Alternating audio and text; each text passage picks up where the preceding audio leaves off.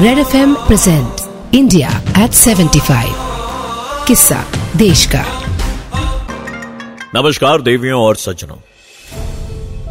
आप कहेंगे कि यह तो बच्चन जी का स्टाइल है। अब उनका अंदाज है ही इतना अनोखा। तभी देखिए ना, भारत के मिलेनियल्स और जेन जी को चाहे पोलियो का नीला टीका याद हो या ना हो, बच्चन साहब का स्टाइल ज़रूर याद है। दो बूंद ज़िंदगी की। आज बात करेंगे उन्हीं दो बूंदों की और पर्दे के पीछे के सारे एक्शन की। बात करेंगे पोलियो मुक्त भारत के सपने की, जो आज की तारीख में एक हकीकत है। वर्ष 2009 में, जब हम रैंचो के साथ आल इज़ वेल गुनगुना रहे थे, तब दुनिया के 50 प्रतिशत पोलियो केसेस हमारे देश भारत में ही थे।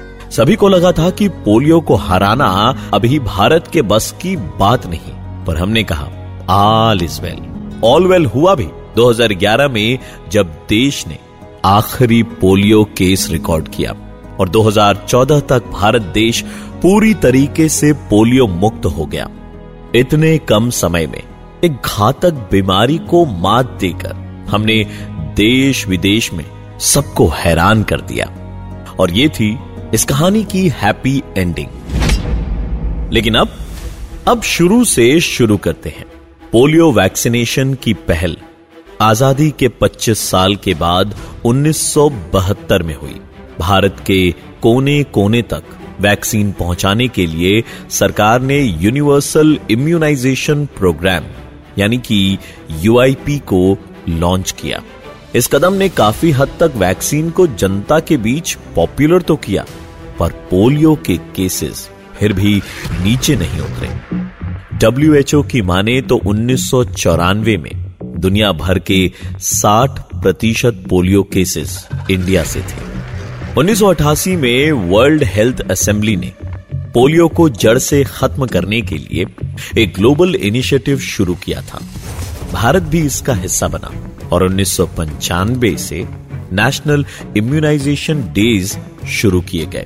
पल्स पोलियो इम्यूनाइजेशन यानी कि पीपीआई को देश के हर हिस्से तक पहुँचाया गया और जागरूकता भी लोगों के बीच बढ़ाई गई। लेकिन फ़िल्मों की तरह असली दुनिया में एवेंजर्स असेंबल कहने से सुपर हीरोज नहीं आ जाते। पल्स पोलियो को देश भर में फैलाने के लिए सुपर हीरोज चाहिए थे जो बूथ्स लगाएँ, वैक्सीन दे। पर यह इतना आसान नहीं था। हर राज्य की अपनी अलग परेशानी थी, चाहे वो भूखमरी हो या फिर गरीबी। और ऐसे में पोलियो को मात देने के लिए हर बच्चे को आठ से दस डोज वैक्सीन देने थे। पोलियो वैक्सीनेशन के चुनौतियों से भरे रास्ते का सबसे बड़ा कांटा था र्यूमस यानी अफवाह। अफवाह अफवाह जब 1999 में भारत सरकार ने टीका लगाने वालों को घर घर भेजना शुरू किया तो कई लोग उनसे छुपने लगे।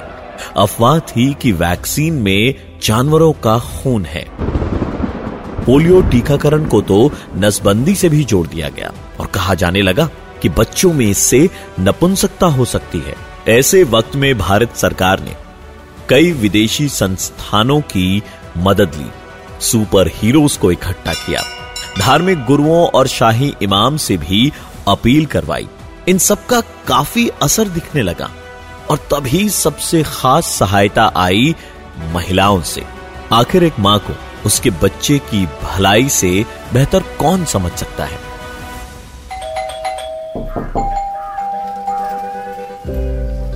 घर घर जाकर महिलाएँ माओ को पोलियो टीकाकरण के बारे में बताने लगी और वैक्सीन के डोज भी देने लगी। तभी एंट्री हुई सदी के महानायक अमिताभ बच्चन की। इसके बाद तो गाँव गाँव गली गली हर बच्चा खुद चाहने लगा, दो बूंद ज़िंदगी की ज़िंदगी की। भारत सरकार की काफ़ी कड़ी कोशिशों का ही नतीजा था कि पोलियो वैक्सीन के 8 से 10 डोज देश के हर बच्चे को मिले और इंडिया का आखिरी पोलियो केस 13 जनवरी 2011 को पश्चिम बंगाल के हावड़ा ज़िले में रिकॉर्ड किया गया।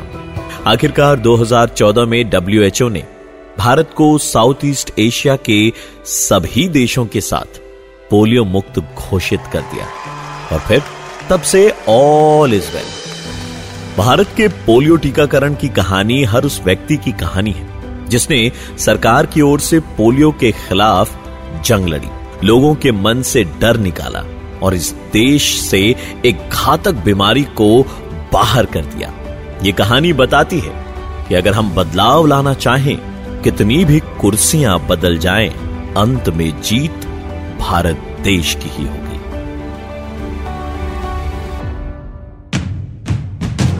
Red F M present India at 75 किस्सा देश का।